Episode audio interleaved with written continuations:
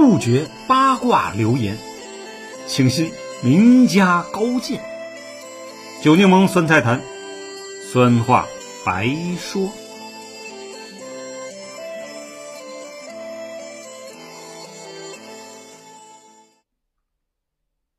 朋友们，大家好，我是九柠檬。我们呢，接着讲南昌起义的事儿。上一集呢，我们讲了八一南昌起义啊，最高领导班子成员的构成，因几位呢更德高望重的国共两党啊及社会知名人士没有莅临现场啊，所以最高领导机构革命委员会主席团啊主席定为了谭平山。本集呢将回答三个问题，即第一啊，在我党内，张国焘、周恩来、李立三、瞿秋白啊，彼时的地位啊都高过谭平山。为何主席团主席却是他呢？第二，许多人可能不知道啊，起义暴动啊最初选到了九江南巡，为何最后定在了南昌呢？第三呢，传统历史书上说啊，参加起义的高级将领啊有数十人，出了八位元帅、六位大将、十七位上将啊，但为何只有周洙、叶赫流的名字上了榜呢？而其他人甚至建国后被授予的大将、元帅等啊都不算作正式的参加者呢？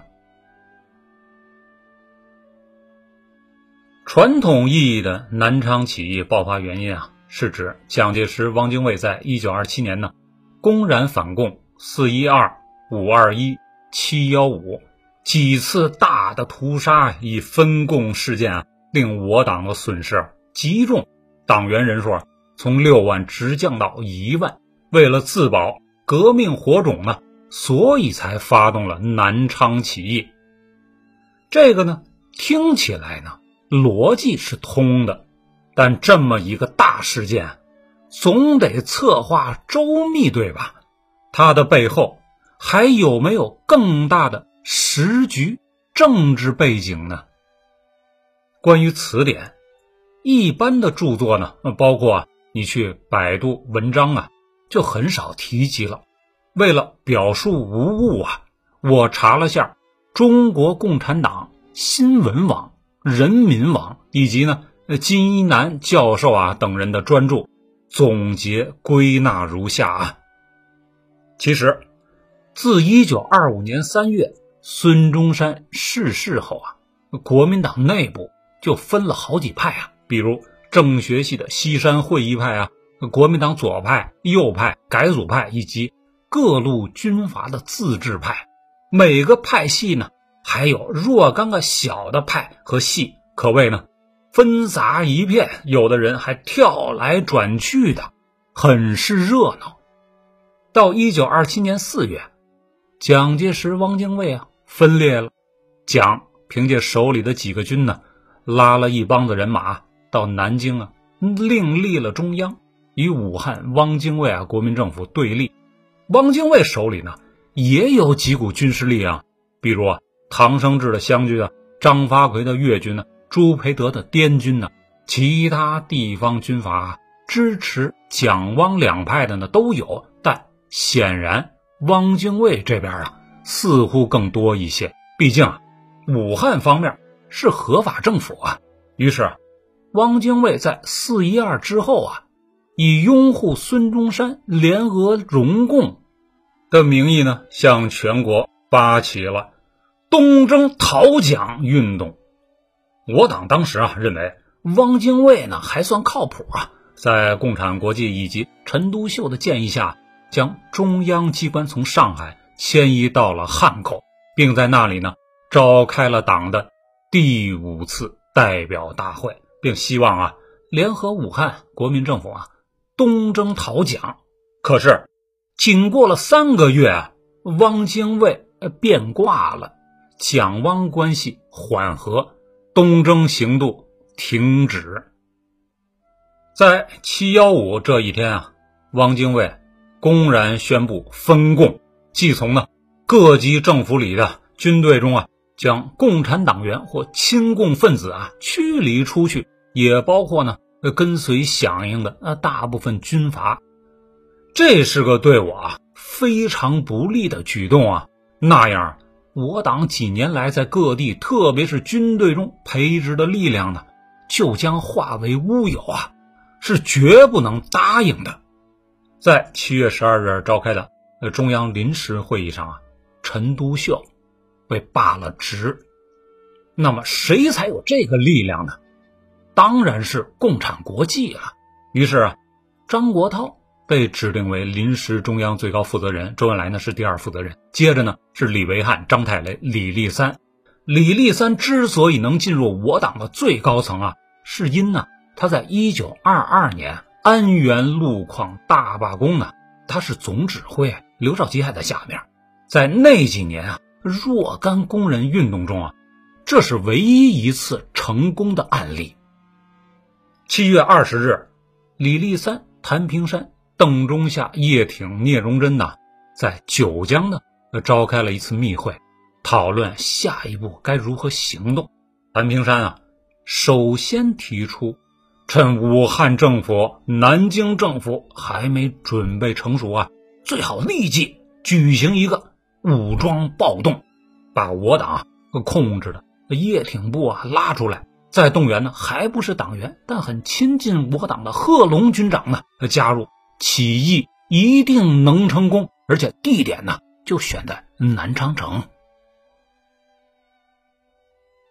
因为之前有汪精卫东征讨蒋的命令，程潜部、唐生智部、朱培德部、张发奎部啊都调动了起来。张发奎呢第二方面军下辖的贺龙部、叶挺部呢都在呢湖北武穴和江西九江一带驻防。可因呢七月间蒋汪关系突然缓和，东征呢也停止了。据可靠消息称啊，蒋汪将对共产党人掌握的军队啊下手，时间非常紧迫。因此呢这一发动武装暴动的提议啊得到了李立三和邓中夏的赞成啊。于是呢几个人在第二天，也就是七月二十一日啊，上了庐山，找到共产国际代表啊鲍罗廷和正在此地的瞿秋白、张太雷、李维汉，两拨人继续讨论。鲍罗廷呢没有同意，也没有反对，他是呢刚被汪精卫政府啊剥夺了顾问头衔，正要被呢驱逐出境的。而瞿秋白、张太雷啊等啊很是支持这一方案啊。鲍罗廷之所以没有马上表态啊，是因为事关重大呀、啊，必须得向共产国际和斯大林汇报。但李立三说呀，趁着手上有兵，只要下个命令就行啊，赶紧起义。旁边的聂荣臻说，得先向武汉党中央请示才行。这里啊两人还发生了争执。李立三的脾气啊非常火爆啊，骂聂荣臻呢、啊、奴隶主义，胆子太小，但最终呢还是同意向武汉的张国焘、周恩来做汇报。可见啊李立三蛮干冲动的性格、啊、一如既往，而聂荣臻的组织原则呢还是相当强的。两天后，周恩来得到了瞿秋白的消息，觉得呢这个方案不错，但他认为啊最好把起义呢放在南巡搞。理由是啊林伯渠的胞弟林祖烈呢正担任国民政府外交部呢驻九江外交专员兼九江海关监督啊，是个内应啊。更关键的是啊叶挺、贺龙的部队啊都在九江的附近啊，在这里起义可以不动声色，还极有可能呢逼迫总指挥啊张发奎参加，那样啊队伍就强大多了，而且呢与共产国际的指示呢相一致。这里还要说一句啊，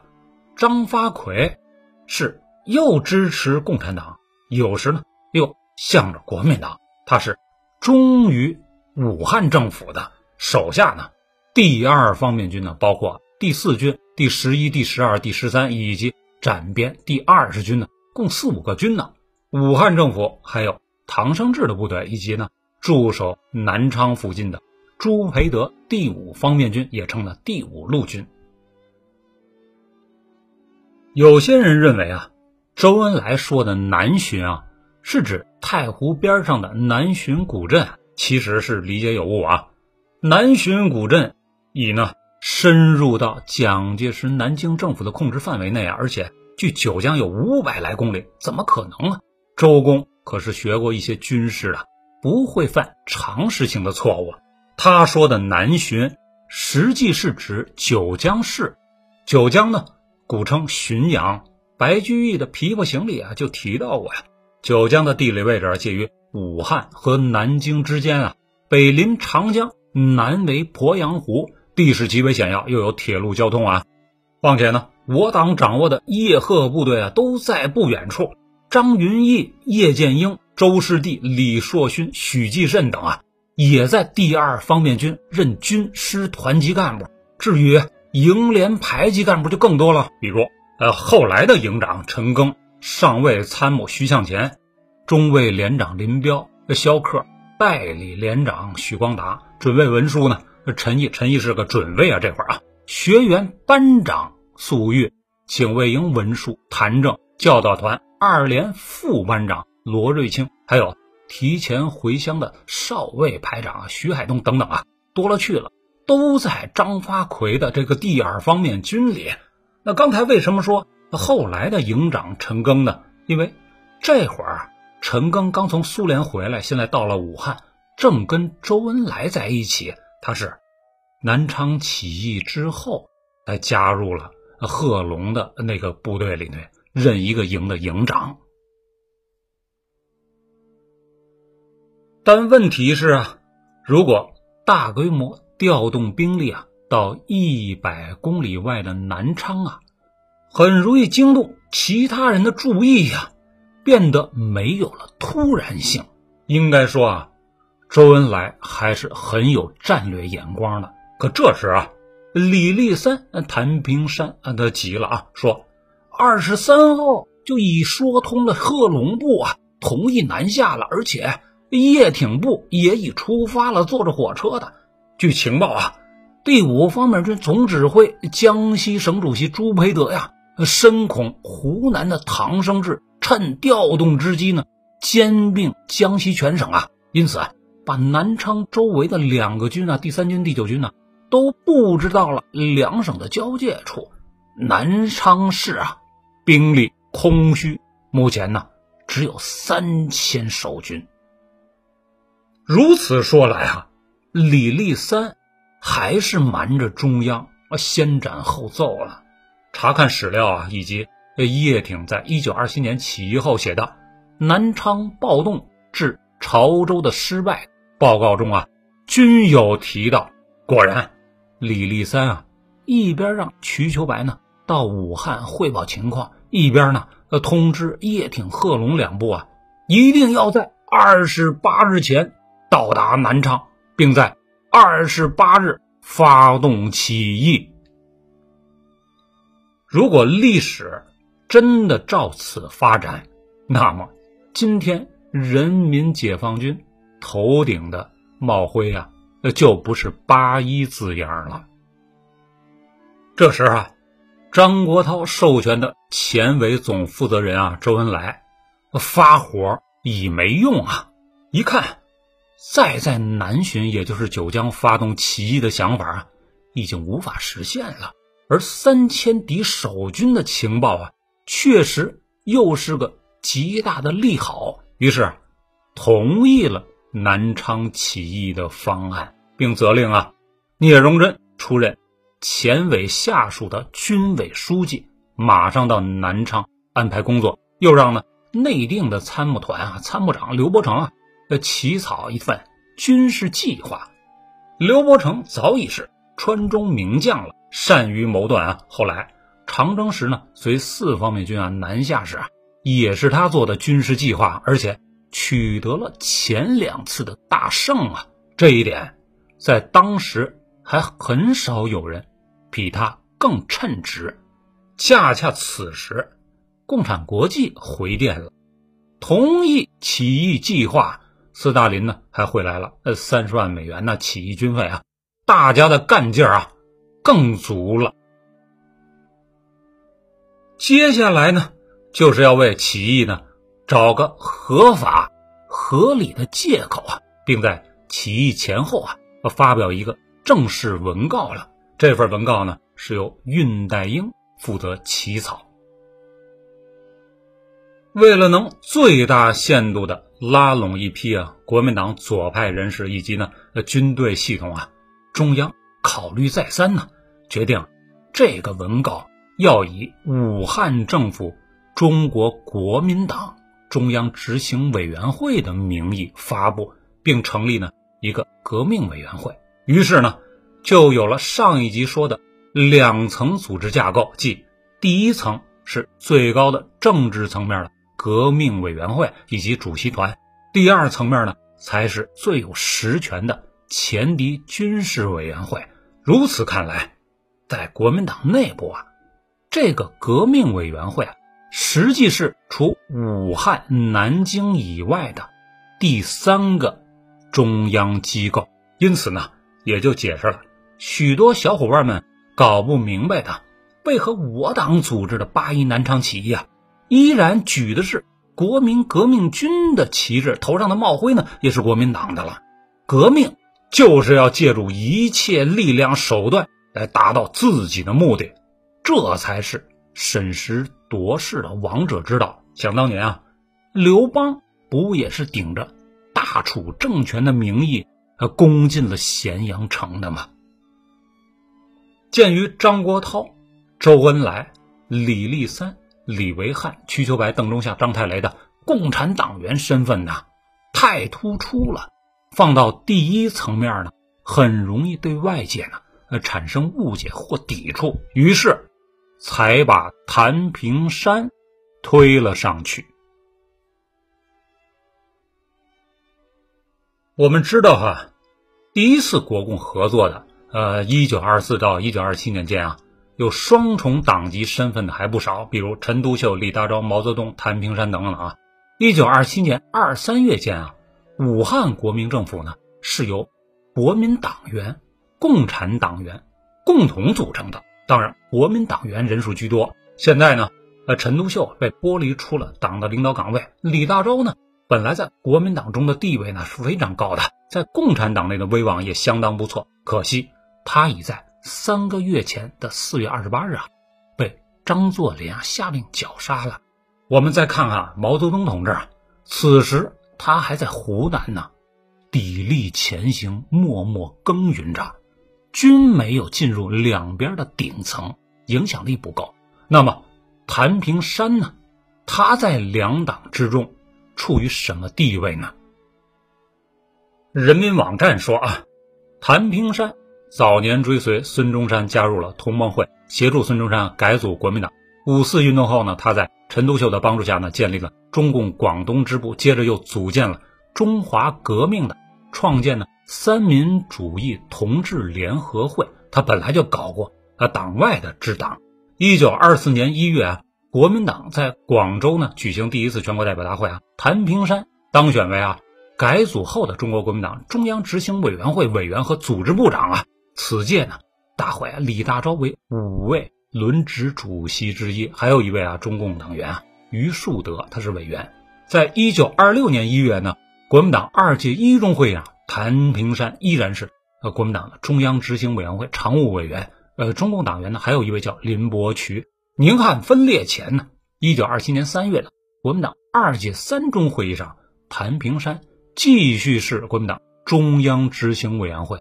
常务委员。这会儿呢呃中共党员啊有个吴玉章在这里头。在国民政府的九个部中啊，共产党员苏兆征、谭平山呢分任劳工部长和农政部长。虽然南昌起义前夕的一九二七年七月啊，谭平山发表声明呢，说辞去国民党中央执行委员会常委职务，但这啊并不影响他在国民党和国民政府中啊以及我党人员具有的最高地位以及号召力。这恰恰成为他作为领袖另立中央的合法性的最佳理由。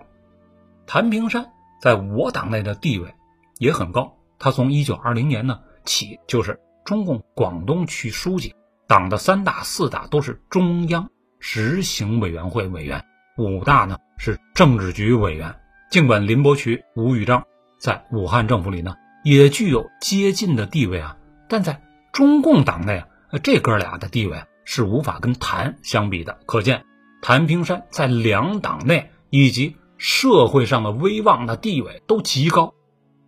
以他为新成立的第三中央啊，或者说呃革命委员会主席团主席啊，还真挑不出什么毛病。张国焘直到晚年啊，依然不得不承认啊，南昌暴动发动后啊，谭平山被推为中国国民党革命委员会委员长，而且贺龙是他提携起来的，中共的前第一委员会啊，似乎也可由他来领导，通过前第一委员会更可指挥叶挺等重要军人。张太雷的回忆说啊，中央赞成南昌的决定，并派恩来去主持，平山呢主张暴动，这样结果导致啊这次运动成为啊平山所领导的，这个平山肯定就是谭平山啊。不仅谭平山是南昌起义的最高领袖啊，而且周恩来、张国焘、李立三呢也并不能担任次一级的主席团成员，而是由啊两边都可接受的恽代英、贺龙、郭沫若去担任。革命委员会委员啊，卫道者当中啊最有领袖资格的人还有啊宋庆龄、于右任、张发奎、邓演达，但既然他们不在场啊，也就无法担任主席团成员了，也只能写入委员名单以壮声势。至于郭沫若同志呢，现在的名声呢不太好啊，但在当时啊，全国无数人崇拜的偶像啊他是。而恽代英的社会名气啊也非常大，因此呢这二位入选了主席团。至于贺龙嘛，他是军长，地位高过副军长叶挺，且呢是无党派人士，顺利入选主席团。简言之，从这份呢起义领导名单中呢，处处透露出呢早期共产党人的心血啊。看来革命斗争是讲究因势利导的，讲究策略艺术的。革命委员会名义上拥有政治军事最高权力啊，具体掌握军事权的呢部门为参谋团。刘伯承作为参谋团参谋长，似乎是军事最高领导了，其实不然啊。就在一九二七年的五月份呢，他刚刚被武汉政府呢授予了暂编第十五军军长的职务，可是他的泸州起义部队啊，很快被四川军阀呢刘湘、杨森呢联手打败了。刘伯承同志啊，只好只身一人于七月十一日回到了武汉面见中央。周恩来呢正愁没人呢，立即派他去南昌做参谋团参谋长。贺龙、叶挺作为起义部队两名主要指挥者啊，当然是有自己的参谋团成员的。所以呢刘伯承主要是为啊贺龙、叶挺啊指挥起义军呢整体行动进行了参谋之后的再参谋。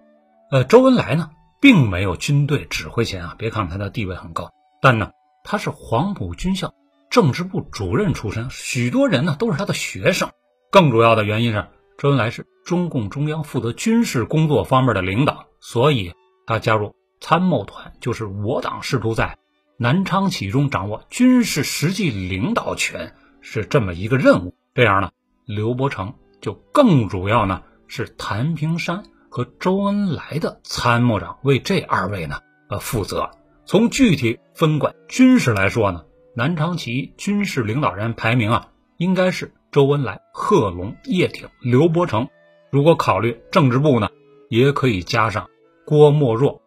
注意啊，此时这份报告上朱德的名字没有上榜啊。在当时，朱德呢是个比较特殊的人物，上集已经说过了，他是南昌起义将领啊中啊资历最老的，论辈分啊，贺龙、刘伯承呢都要弱过他，但朱德呢此时仅仅是朱培德手下一名军官教育团团长兼南昌公安局局长，手下呢没什么人。起义部队到达南昌后呢，进行了新一轮的提拔，贺龙呢代替张发奎做了起义军总指挥，叶挺呢由副军长提为代军长，继而军长，任前第一总指挥。朱德呢因以前滇军时啊就是中将混成旅旅长啊，现在他说我有望把朱培德手下的两个军呢策反过来，最差也能策反过来一个军，那么前敌委员会呢就把他提升为第九军副军长，负责策反老同学金汉鼎或者呢韦楚。因此从尊重老同志的角度看呢，把他排在刘伯承之后的第五位军事领导人也并无不可，但最后呢策反都失败了。朱培德、金汉鼎呢他们采取观望的态度，后来呢呃，这几个人又反共了，解放后呢又亲共了。那时的政客啊，包括呃李济深、程潜、张发奎啊、蔡廷锴啊，那、呃、他们、呃、都基本如此。总之呢，这是大时代造就的一种啊特殊的人格群体。参加过起义，并始终呢尊敬朱德，后来成为朱德嫡系大将的龚楚啊，他也是一个历史人物啊，也是变来变去过。一九五四年时说，今天党史资料中记载啊，八一南昌起义是朱德领导的，那是不准确的。他当时手上没兵，开会时啊也不怎么通知他。陈毅元帅呢后来回忆也是这么说的，这是基南教授啊在他的专著里啊做的考证。我想啊，这对朱德来说是非常尴尬的一段时光，但是几个月后啊，朱德的力量爆发了。一九二八年四月底啊，他以陈毅居然带了一万人啊上了井冈山，并以先期到达的毛泽东同志啊在宁冈县会师了，并成了红军之父，开创了耀眼的朱毛时代。一九三三年七月十一日啊，中央经过讨论啊，将八月一日这天啊定为中国工农红军以及后来的人民解放军的建军节。按广义的南昌起义算呢、啊，也就是从起义策划到南下潮汕这段时间看，八一南昌起义总共出了八位元帅、六位大将、十七位上将。可具体到八月一号当天的参加者呢，只有三位元帅，即朱德、贺龙、刘伯承，还有两位大将，即粟裕、陈赓，还有一位共和国总理周恩来。那么其余的元帅、大将，这些将领们呢，他们此时都在哪里呢？还有起义之后呃，这支部队遭遇的一些情况是如何呢？以及朱老总带着剩余部队真的是在井冈山与毛泽东会师的吗？我们呢，明天接着讲。